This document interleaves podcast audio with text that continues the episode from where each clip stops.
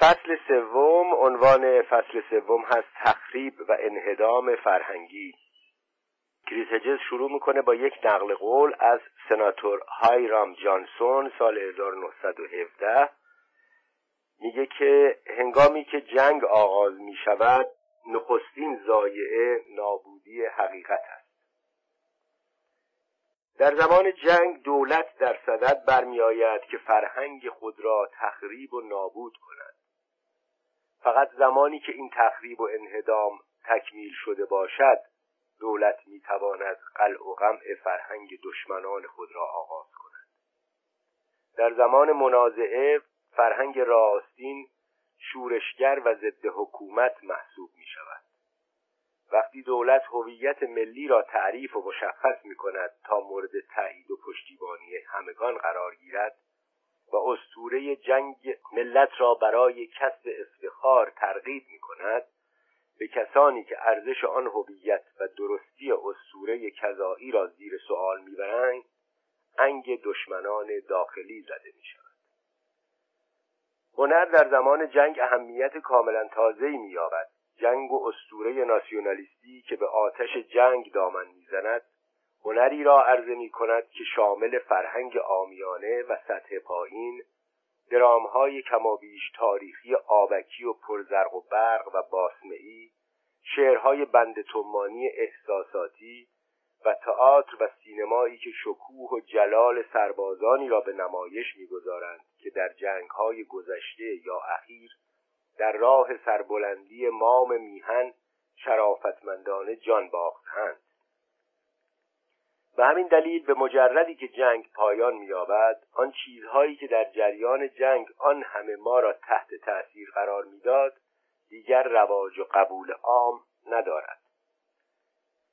آوازها و سرودها، کتابها، اشعار و فیلمهایی که در هنگام جنگ ما را تهییج می‌کنند، زمانی که منازعه خاتمه می‌یابد، آزاردهنده و مشکل آفرین می‌شوند و فقط به درد زنده کردن خاطرات نوستالژیک رفاقت‌های دوران جنگ می‌خورند.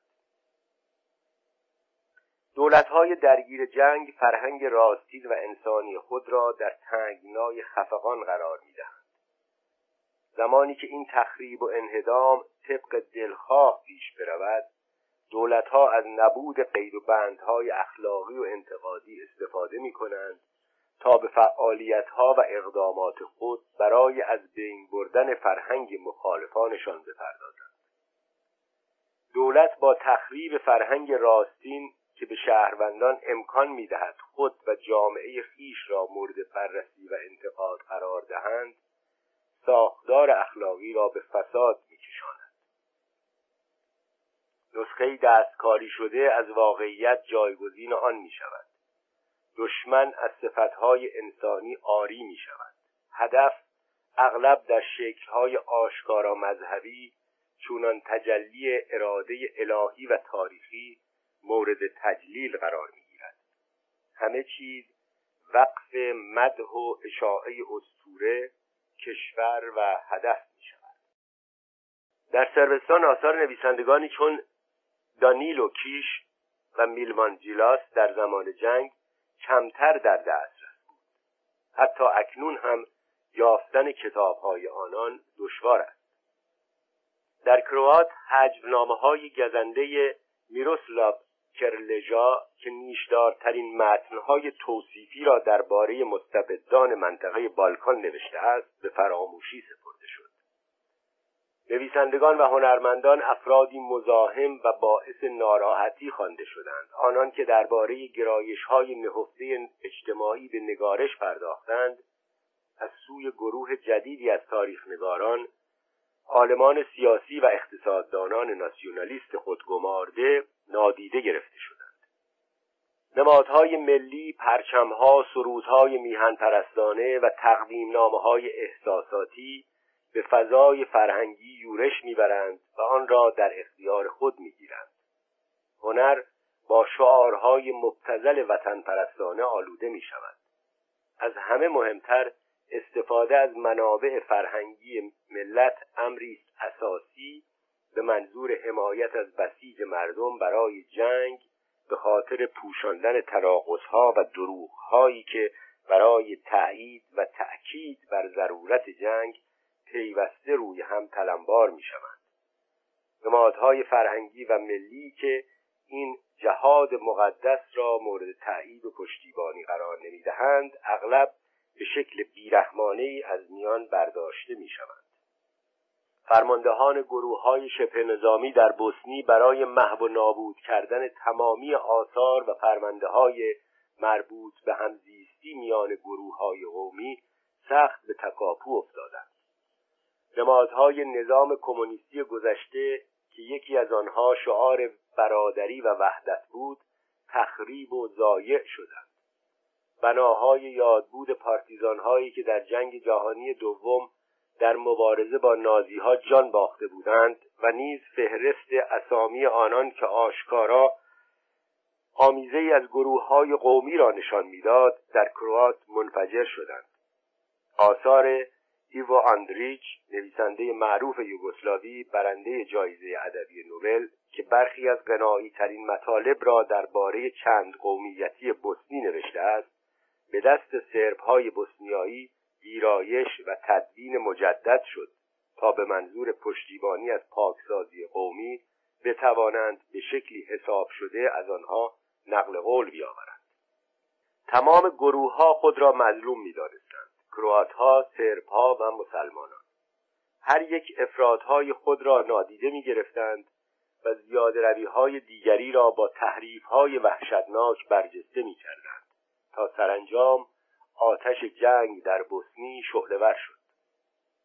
نمایش و پرورش مظلومیت مایه اساسی هر منازعه‌ای است. این جریان به شکلی آگاهانه و تعمدی به دست دولت‌ها با زیرکی خاصی ساخته و پرداخته می‌شود. چیزی نمی‌گذرد که حیات فرهنگی سرشار می‌شود از یاوه‌گویی‌ها و تبلیغات تحریک کننده. این پیام که ملت و دولت شریفند، هدف منصفانه است و جنگ اصالت و شرافت به همراه دارد، در اذهان شهروندان به هر وسیله که شده از نمایش‌های تفریحی و سرگرم کننده یا آخر شب گرفته تا اخبار بامدادی، از فیلم‌های سینمایی گرفته تا داستان‌های عامه‌پسند زورچپان می‌شود. ملت به خلسه‌ای فرو می‌رود که تا پایان یافتن منازعه از آن بیرون نمی آید. در بخش‌هایی از دنیا، جاهایی که منازعه همچنان لاینحل باقی می ماند، ممکن است این خلسه نسل‌ها طول بکشد.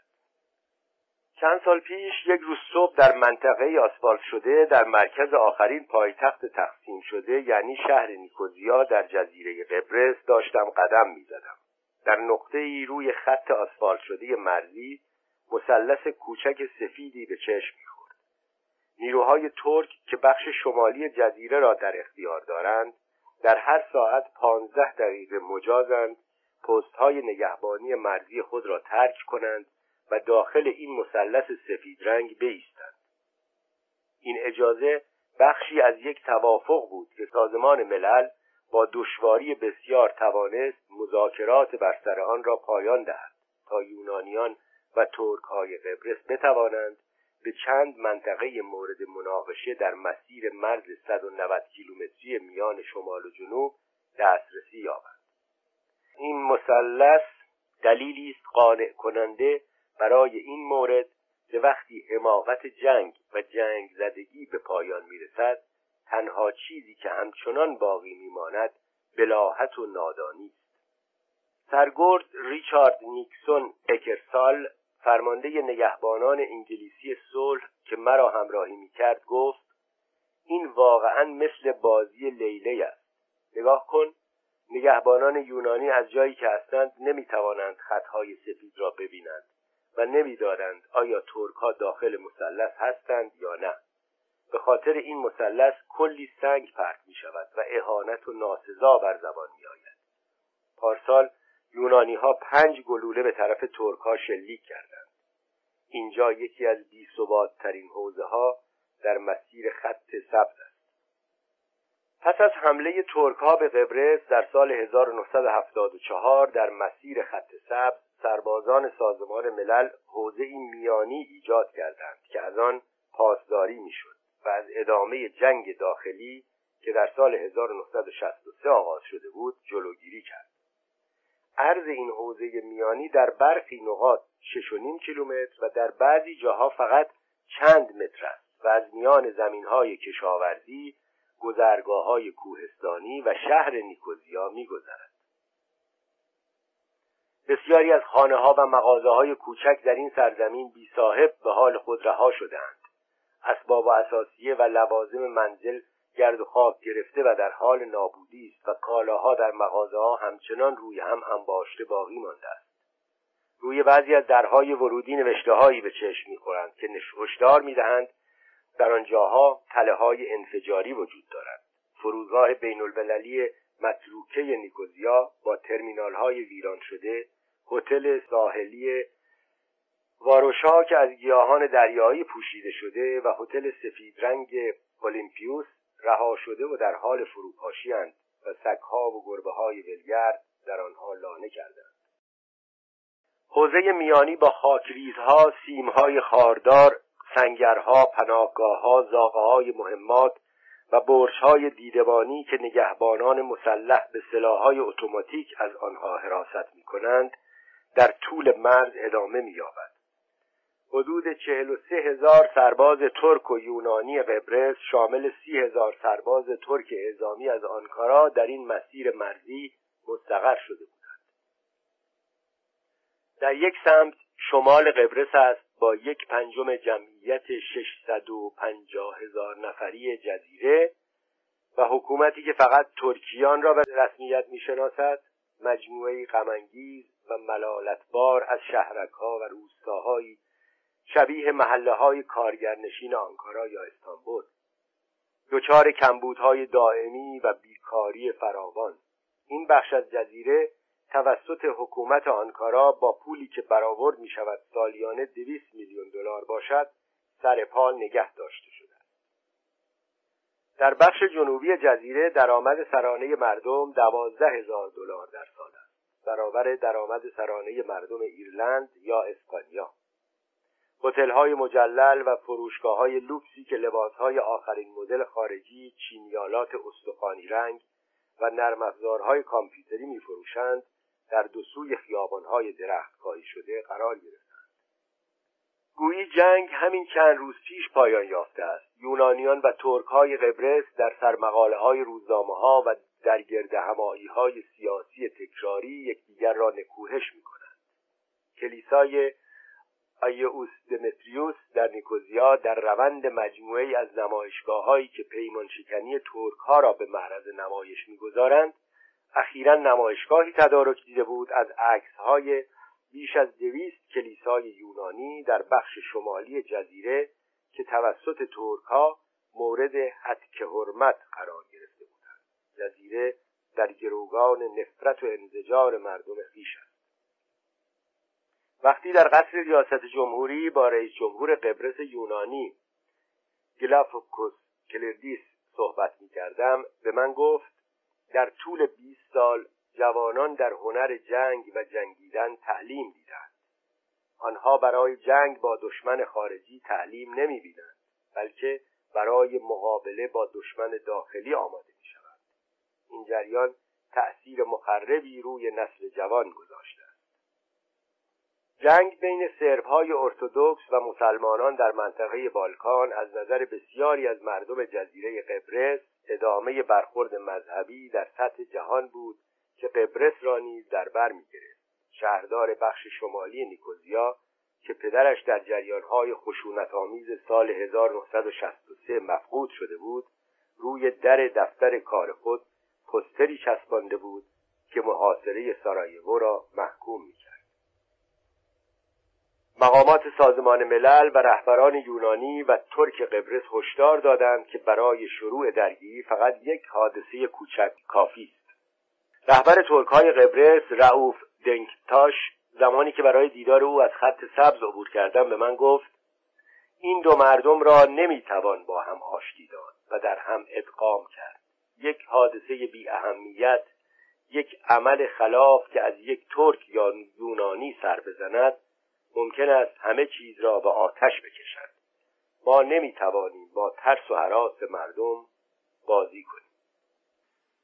درخشش سفید رنگ خورشید مدیترانه روی پست بازرسی واقع در کنار هتل پالاس لدرا بازتاب می‌یابد.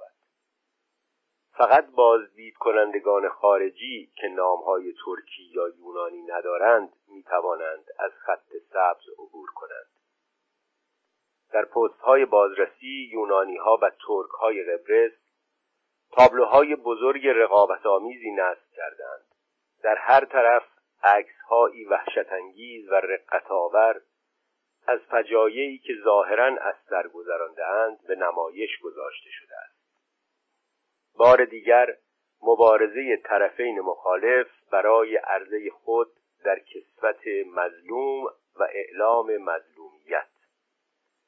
کافی است فقط یک بار گروه یا ملتی به اثبات برساند که تنها اوست که رنج می‌برد. آنگاه تمام ادعاهای طرف مخالف در زمینه بی‌عدالتی خنثی می‌شود. ملت یا گروه یاد شده به نوعی در خودماندگی جمعی برگرفته از جمله از هانس ماگنوس انزنسبرگر شاعر و نویسنده آلمانی دچار می‌شود و به حرف کسانی که بیرون از دایره و محفل آنان ایستاده‌اند گوش نمی‌دهد. برقراری ارتباط ناممکن می شود. روی یکی از اعلانهای بزرگ که مقابل چشم کسانی قرار گرفته که عازم بازدید از بخش شمالی جزیره هستند نوشته شده است: در سرزمین نژاد پاک و آپارتاید واقعی خوش بگذرد. از تماشای کلیساهای که حرمت شده ما لذت ببرید. باقی مانده خانه ها و اساسی های غارت شده ما را ببینید و لذت ببرید. پرچم های سرخ و سفید با ستاره و هلال ماه روی پست های نگهبانی ترک های قبرس در فاصله 360 متری در اهتزاز است. تابلوی ورود مرا به جمهوری ترک قبرس شمالی خوش آمد میگوید. عکسی بزرگ تصویر جسدهای خونالود یک مادر ترک قبرسی و سه فرزندش را در وان حمام نشان می‌دهد.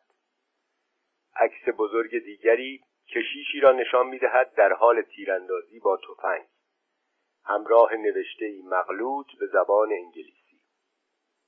یک کشیش یونانی قبرسی که وظایف مذهبی خود را ول کرده آمده ترک‌ها را شکار کند. فلسطینی ها نیز مانند مردم قبرس با گزارش هایی تلخ حاکی از تجاوز، نومیدی و بی‌عدالتی پرورش یافتند. خانواده ها درباره بیرون رانده شدن از سرزمین های خود و قوم و خویش های کشته یا تبعید شدهشان به کرات داستان ها نقل می کنند. تمام آنها می توانند همه شهدای عشیره خود را که در راه ایجاد دولت فلسطین نامشخص و دست نیافتنی جان باختند نام ببرند.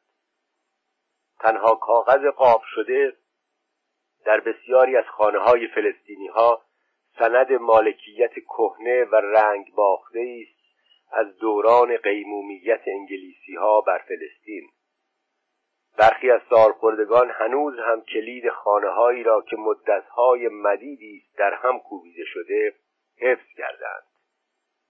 به فلسطینی ها از همان دوران کودکی ناسیونالیزمی فاقد قدرت آینده نگری و سنگین از حس انتقام جویی تلقین می شود. چون این کینه و نفرتی همچون در بوسنی به ریشه های جامعه نفوذ می کند. سرگذشت های خصوصی آمیخته با ناامیدی بر واقعیت زمان حال چیره می شوند. هر نسل برای انتقام جویی از بی‌عدالتی های روا شده بر نسل پیشین واقعی یا خیالی رشد می‌یابد. یک روز بعد از ظهر در نوار غزه هیام تمراز از شکاف روبنده سیاه خود به عابد پسر 2 سالش گفت: از این مرد بپرس چه می‌خواهد بشنود. پسر بچه به من گفت: شهید. مادر حرف فرزندش را ادامه داد: وقتی اردن بودیم پسرم بارا 4 سالش بود. یک روز وقتی سربازی اردنی رو میبینه دنبالش میره و بغلش میکنه. ازش میپرسه آیا فلسطین را آزاد خواهد کرد؟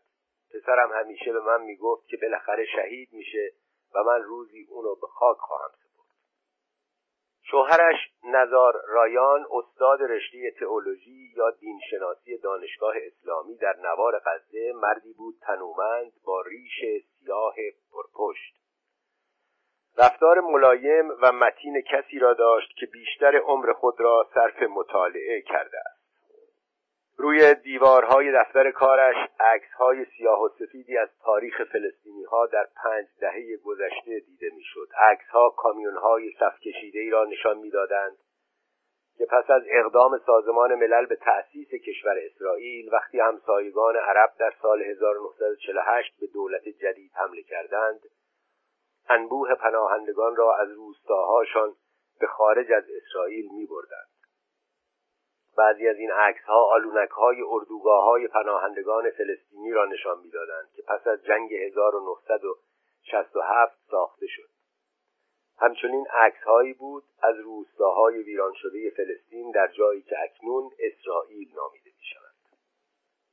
پدر بزرگ و عموی بزرگ رایان در جنگ 1948 کشته شده بودند. مادر بزرگ مدت کوتاهی پس از آن که همراه پسرش پدر رایان مجبور به ترک روستاشان شد درگذشت. پدر نزد اقوام با تلخکامی‌های انسانی آواره و محروم بزرگ شد.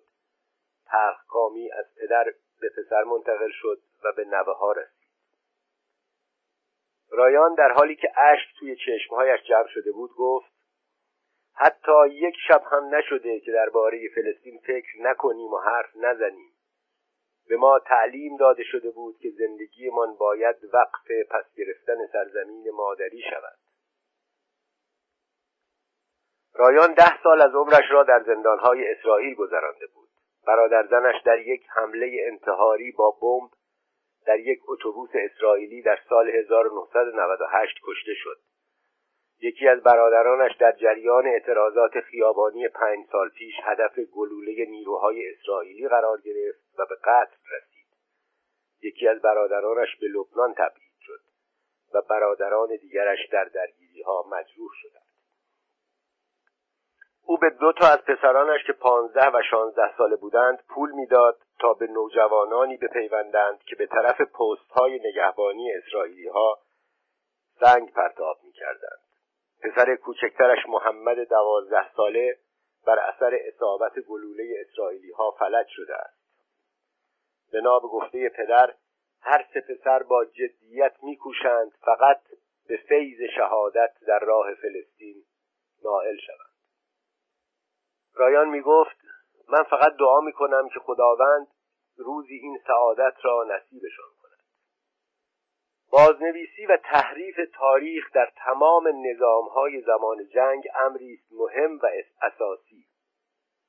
بسیاری از کسانی که در صدد برآمدند جنگ در منطقه بالکان را ادامه دهند، از جمله رادوانترادیچ، رهبر سرب‌های بوسنی که خود را شاعر هم می‌دانست، و فرانیو توجمان، رئیس جمهور کروات که پس از عمری خدمت در ارتش یوگسلاوی بنا کرده بود به نوشتن تراکت‌های ناسیونالیستی درباره کروات، خودشان را یک بار روشنفکر و دانشگاهی به حساب می‌آوردند. آنان باور داشتند که روایت واقعی تاریخ را از بایگانی‌های گرد و غبار گرفته بیرون می‌کشند تا تحریف‌ها را از آنها بزدایند.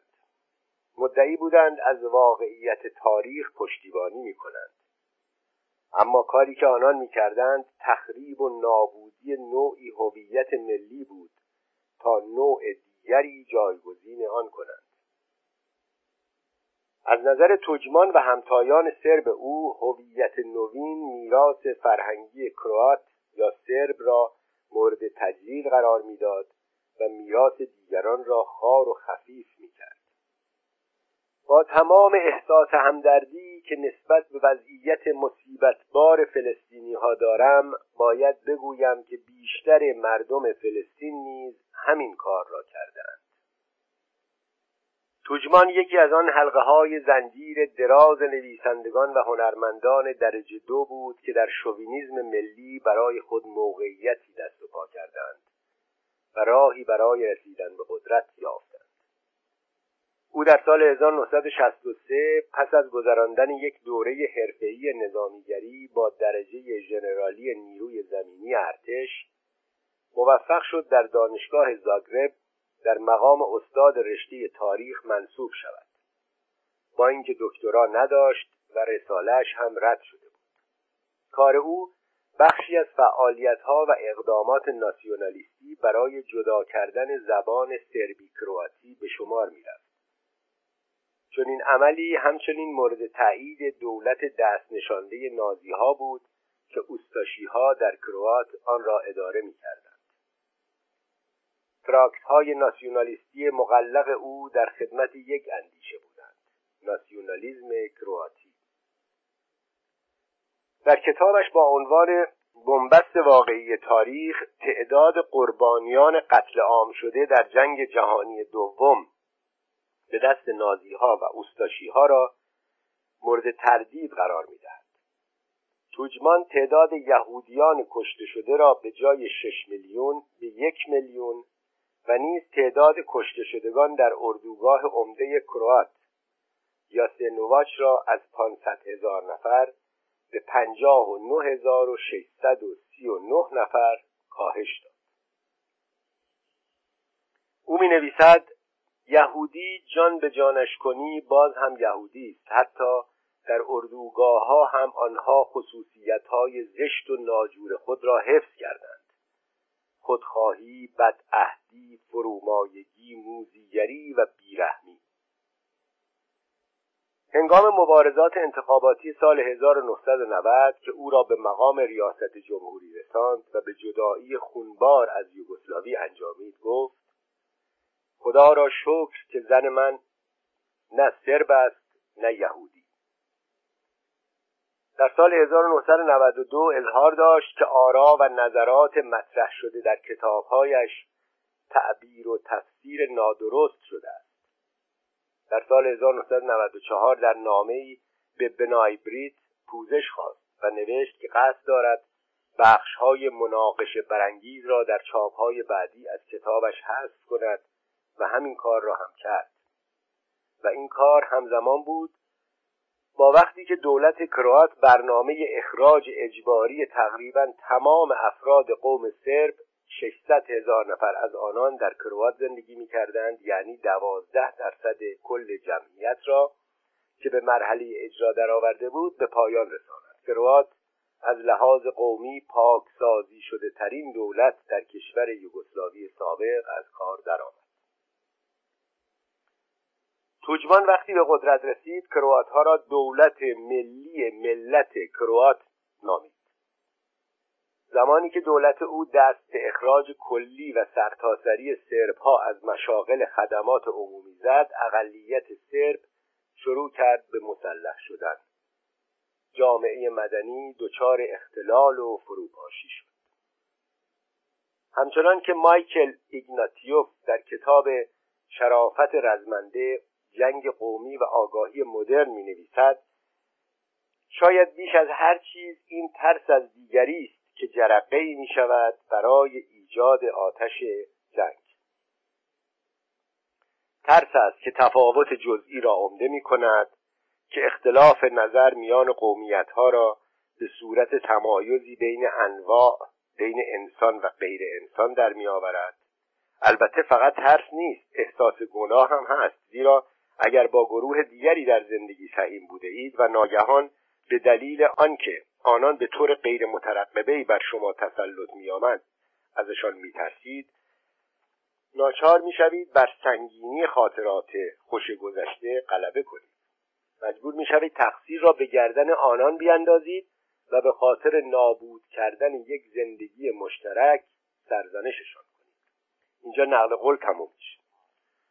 پویایی و تلاش پرشور جمعی برای سندیت دادن به درستی ادعاها رهبران ناسیونالیست را وامی دارد تا از انواع و اقسام شگردها برای ترویج و مشروعیت بخشیدن هدف استفاده کند.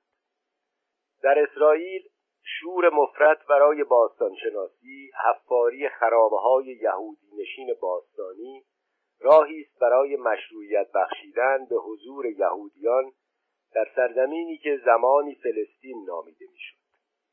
به این مکانهای باستانی با توجه به تعداد زیاد خرابه‌های باستانی دیگر که خصوصیت یهودی ندارند، اهمیت فراوان و نامتناسبی داده می‌شود. جامعه شناسان، تاریخ نگاران و نویسندگان همگی در پی آنند که در حیطه فرهنگی نفس بکشند که اسطوره و دولت را تأیید و پشتیبانی می‌کند و آنچه را برتری آنان را به چالش می‌خواند نادیده انگارند. هیچ ملتی از این گونه تحریف‌ها و دستکاری‌ها در امان نیست. پس از حملات 11 سپتامبر آمریکا، تشکیلاتی محافظه‌کار به نام شورای آمریکایی هیئت امنا و فارغ‌التحصیلان اسناد و مدارکی را گردآوری کرد و با عنوان دفاع از تمدن به چاپ رساند. این سازمان در صدد درآمده بود نشان دهد که دانشگاه‌های آمریکایی در حد معقول و شایسته‌ای از خشم و تنپرستی و حمایت از مداخله نظامی نسبت به حملات 11 سپتامبر واکنش نشان ندادند. گزارش این تشکیلات مجموعه‌ای است از 115 اعلامیه و اطلاعیه مخالف با مداخله نظامی که از روزنامه‌های کالج‌ها یا تابلوهای اعلانات یا محیط آنها گردآوری و عرضه شده است. نکته جالب در این گزارش کاهش و تبدیل زبان به کد است. کلیشه‌ها و واژگان ابداعی دولت قابل پذیرش می‌شوند. همه می‌دانند چه بگویند و چگونه واکنش نشان بدهند. همه چیز از پیش نوشته شده است. واژه‌نامه آب می‌رود. جباریت نهفته در رجزخوانی‌های ناسیونالیستی مردم را به جایی می‌رساند که شعارهای تأیید شده دولتی را تتپته کنان تکرار کنند. در نمایشنامه اوتلو نوشته شکسپیر صحنه‌ای است که در آن اوتلو بر اثر خشم و حسد چنان دگرگون و از خود بیخود می‌شود که فصاحت و بلاغت کلام خود را که دزدمونا را مجذوب او کرده از دست می‌دهد.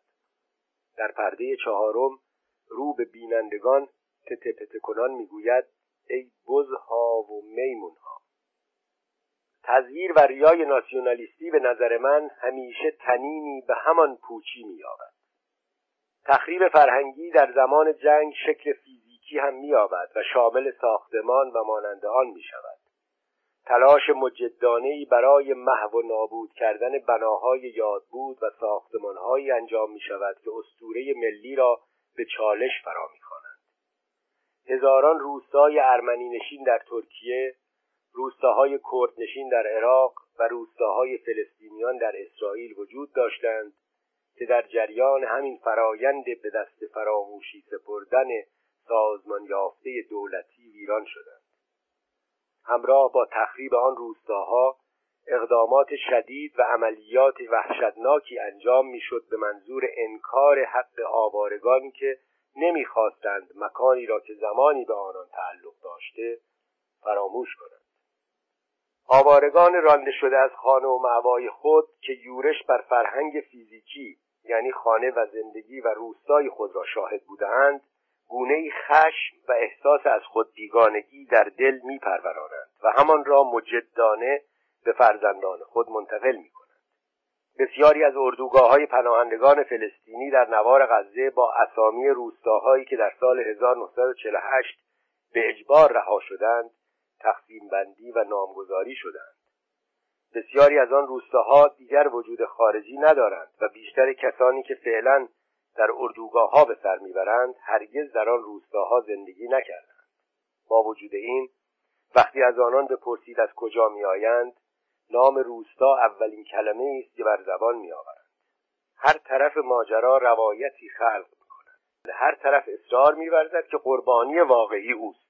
هر طرف تمام سعیش را می کند تا فرهنگ را برای حمایت از روایت خود به شکل و قالب دلخواه خویش درآورد. شهر موستار در بوسنی صحنه وقوع برخی از وحشیانه‌ترین نبردهای منطقه بود.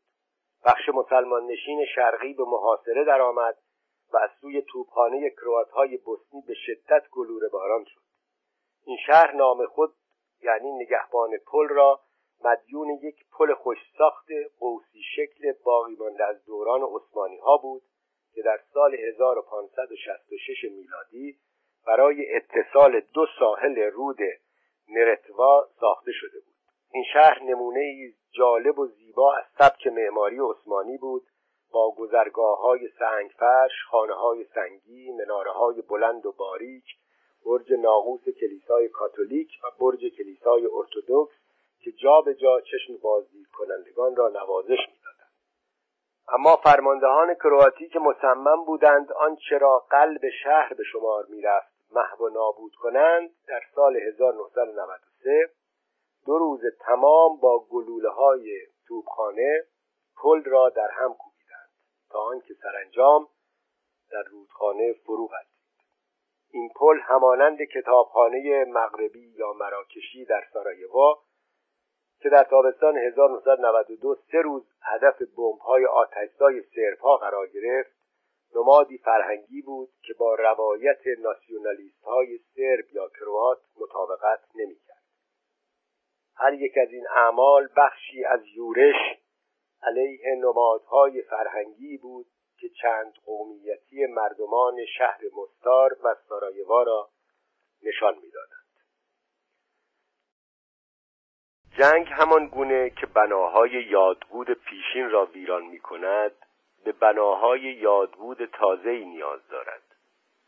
این بناهای یادبود جدید فراخواندن همگانی و تزلزل ناپذیر دولت را برای ایثار از جانگذشتگی و سرانجام قربانی کردن شهروندان را مورد ستایش قرار می‌دهد. کسانی که در یافتن معنا سخت می‌گیرند و وسواس نشان می‌دهند، آنان که دوستی و عشق به دیگران را بدون توجه به هویت قومی یا ملی باور دارند، انسان‌هایی که علاقه‌ای به باور جمعی مردم ندارند، در زمینه تحت سلطه احساسی و فیزیکی قرار گرفتن طبق خواست دولت، افرادی خطرناک قلمداد می‌شوند. فقط و فقط یک پیام قابل پذیرش است. سربازی که می‌تواند صفات انسانی دشمن را تشخیص دهد، آدمکش آشفته حال و بی‌عرضه‌ای از آب در می‌آید. برای رسیدن به اقدام مشترک و جمعی، ناخودآگاهی و به ویژه انتقاد از خود باید از میان برده شود. ما باید دگرگون شویم و به صورت کارگزاران اراده‌ای عالی و آگاه بر همه چیز، آنچنان که دولت تعریف و مشخص می‌کند درآییم. درست به همان ترتیب که کسانی که باهاشان می‌جنگیم باید تغییر شکل یابند و به قالب نمونه مطلق اهریمن درآیند. در جنگ جای بسیار اندکی برای فردیت وجود دارد. کارایی اسطوره‌های در معرض فروش گذاشته شده در زمان جنگ قابل ملاحظه و قدرتمند است. ما اغلب ادراکات خود را مورد تردید قرار می‌دهیم. تردیدهامان را همانند معتمدان پریشان احوال پنهان می‌کنیم و مواظبیم هیچ کس به آنها پی نبرد. احساس گناه می‌کنیم.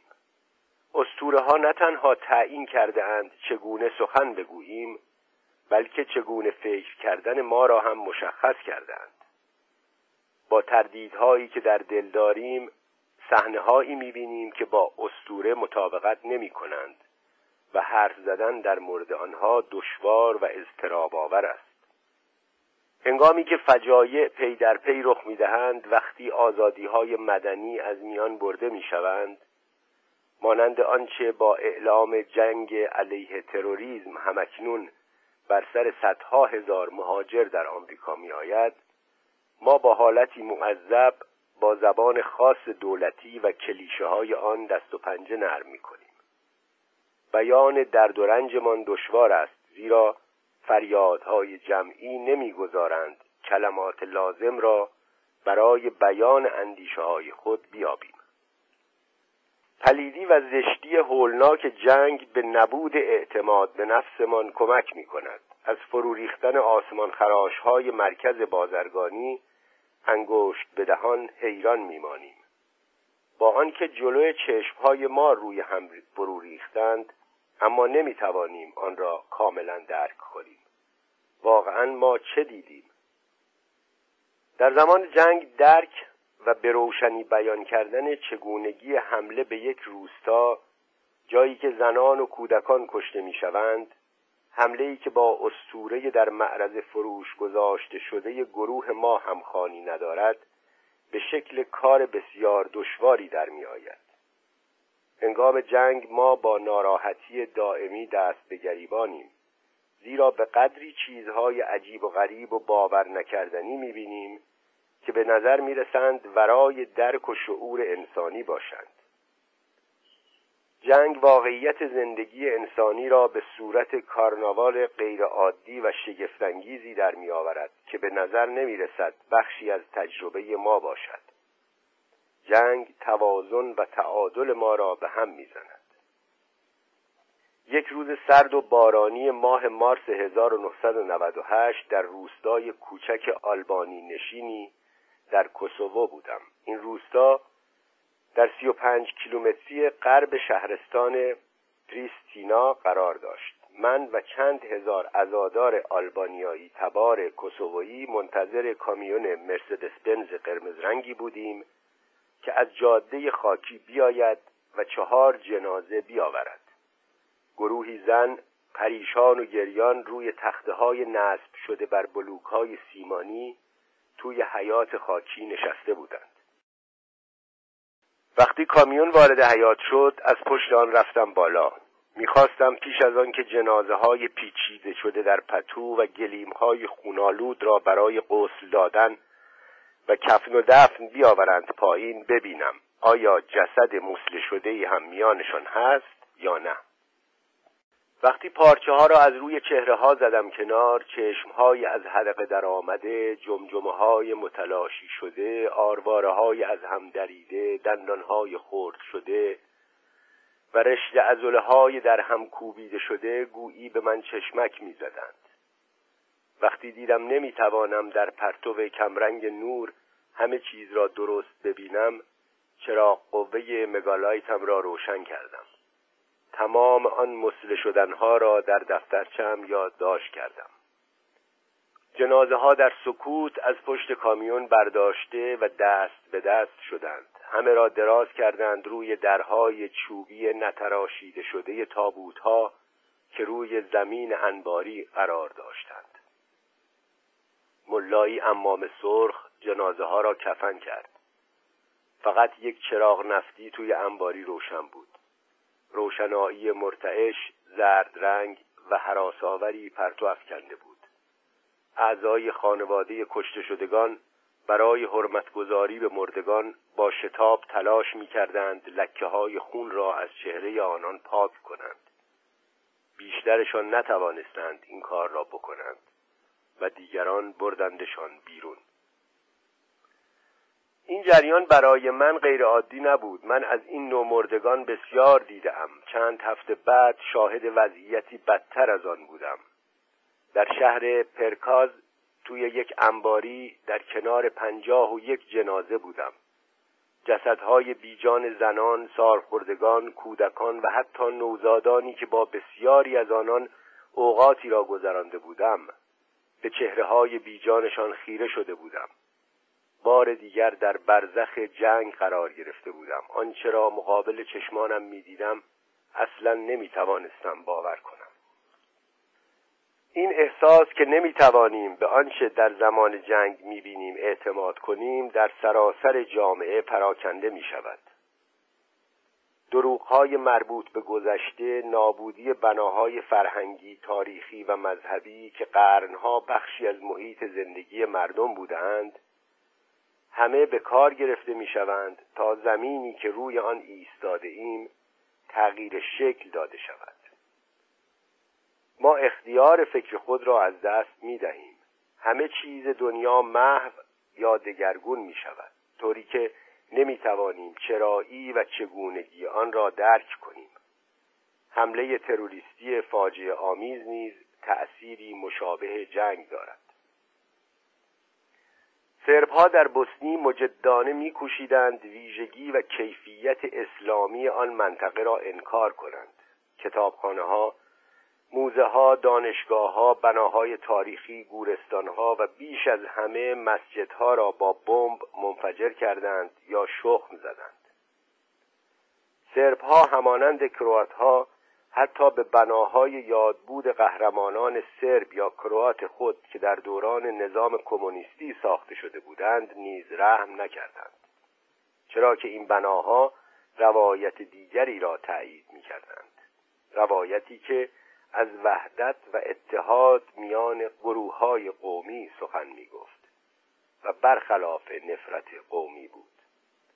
بناهای یادبود پارتیزان‌های سرب و کروات که علیه نازی‌ها جنگیده بودند، در روایت جدید سرب‌ها و کروات‌های عوضی را مورد احترام و تجلیل قرار می‌دادند. پس به همان دلیل می‌باید محو و نابود می‌شدند. این گونه نابود کردن‌های فیزیکی همراه با تعصب ورزی نسبت به هر گونه تلاش هنری که اسطوره را تأیید نمی‌کرد، هویت نوینی را شکل داد. سرب‌ها ایستاده بر زمین‌های مسطح شده پرگلولای توانستند وجود هر کلیسا یا مسجدی را در آن مکان‌ها انکار کنند، زیرا همه آنها را با خاک یکسان کرده بودند. شهر زورونیک در بوسنی تحت کنترل سرب‌ها زمانی 12 مسجد داشت. طبق سرشماری سال 1991 60% از ساکنان این شهرک اسلاو مسلمان بودند، اما در اواخر جنگ شهری شده بود با ساکنان 100% سرب. برانکو گروویچ شهردار انتصابی سرب به ما گفت در شهر زورونیک اصلاً مسجدی وجود نداشته است. بی تردید خود او هم این حرف را باور نداشت. خوب می‌دانست که در زورونیک مسجدهایی بوده است، اما به فرزندان و نوه‌های او دروغ درس می‌دهند. رهبران سرب این جریان را به تدریج به شکل واقعیت تاریخی پذیرفته شده‌ای در می‌آورند. در مورد روستاهایی در روسیه، آلمان یا لهستان که در آنها تمام خاطره‌های جامعه اقلیت یهودی از بین برده شده، نمونه‌ها فراوان است، زیرا فرهنگ فیزیکی نابود شده است. زمانی که این گونه انهدام‌های فیزیکی با کابوس قریب جنگ درآمیخته شوند، اعتماد کامل به خاطره‌ها دشوار می‌شود. تخریب و انهدام فرهنگی وضعیتی فراهم می‌آورد که دولت یا گروهی که جنگ را ادامه می‌دهد بتوانند رسانه‌های گروهی و مدرسه‌ها، مهمترین وسایلی که اخبار و اطلاعات در اختیار مردم می‌گذارند را در اختیار خود بگیرند. ادعای جرایم و جنایات جنگی دشمن، واقعی یا خیالی، که هر شب نمایش داده و تکرار می‌شود، خشم ملت را برمی‌انگیزد. در خاورمیانه و منطقه بالکان و بسیاری از مناطق دیگر جهان به کودکان نفرت آموزش داده می‌شود. در مصر به دانش آموزان گفته می شود که یهودیان زمین‌های اعراب را غصب کردند. اثری از کشور اسرائیل روی نقشه‌های کلاس‌های درس نیست.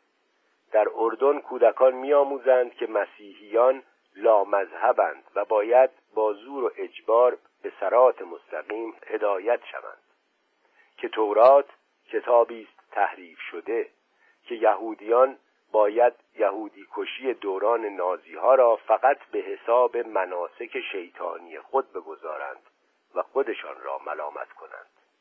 کتاب‌های درسی مدارس سوریه دانش آموزان را به شرکت در جنگ مقدس ترغیب می‌کنند و تصاویری عرضه می‌دارند از اسرائیلی‌ها در حال ارتکاب اعمال غیرانسانی و قتل عام‌های فجیع، زنده به گور کردن اعراب در جنگ و رقص و پایکوبی مستانه در اماکن مقدس اسلامی در اورشلیم.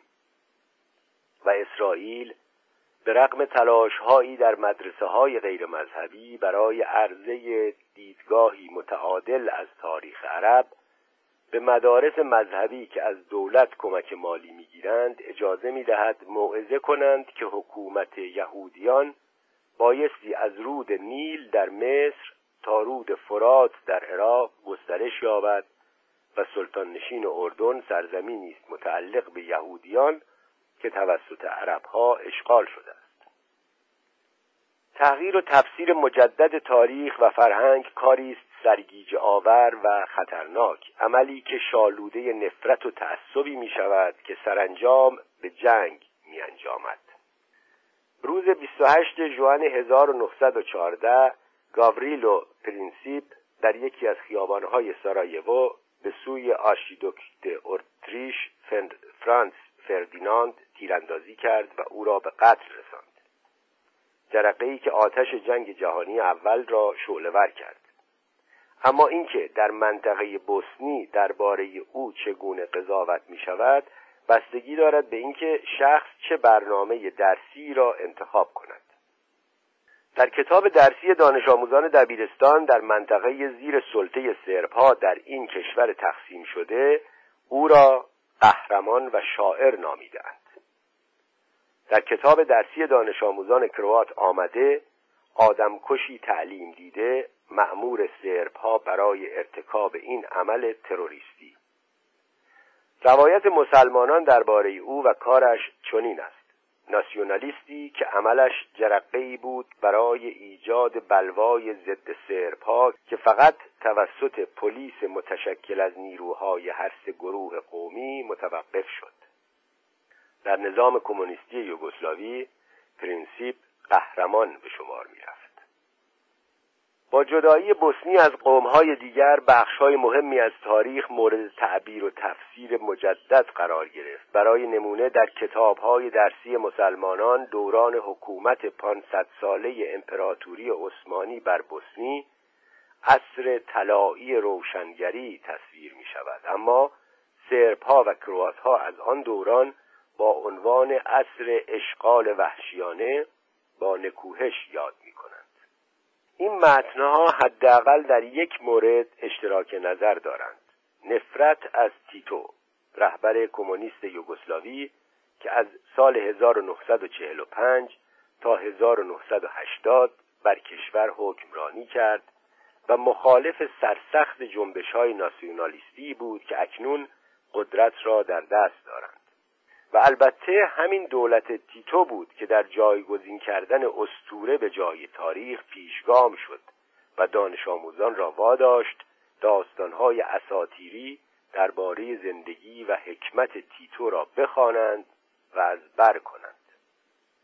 وقتی در کتاب‌های درسی فعلی منطقه بالکان نوبت به تاریخ و حوادث اخیر می‌رسد، اختلاف نظرها ابعاد مضحکی به خود می‌گیرند.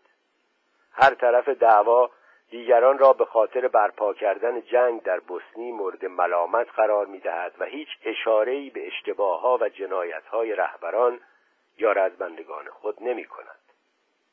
به بچه مسلمان‌ها تعلیم داده می‌شود که سرب‌ها بودند که کشور ما را مورد حمله قرار دادند و جنگ را آغاز کردند.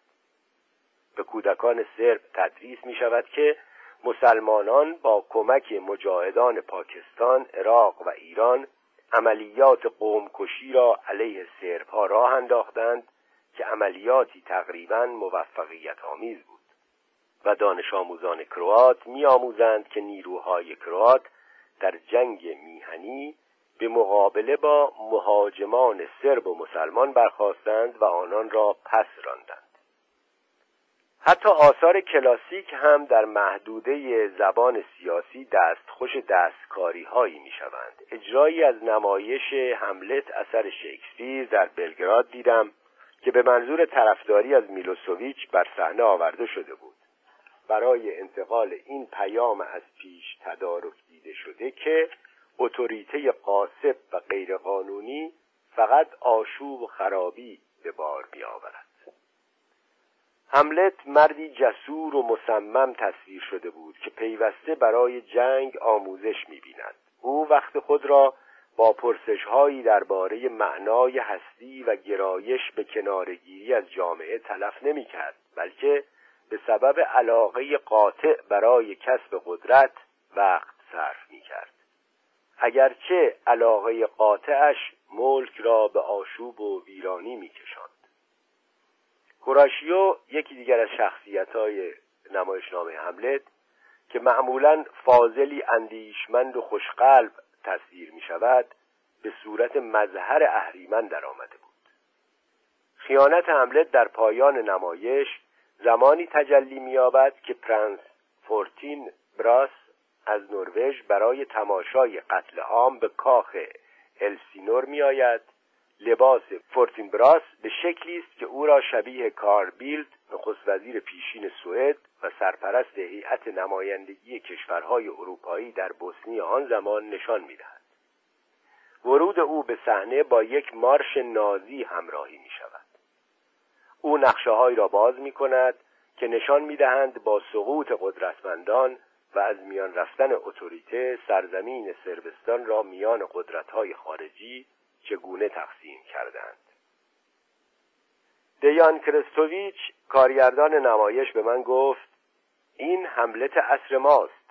ما می‌خواهیم به تماشاگران نشان بدهیم وقتی افراد با قدرت بازی می‌کنند و از تعالی بخشیدن جاه طلبی‌های خود به سود جامعه سر باز می‌زنند چه اتفاقی می‌افتد.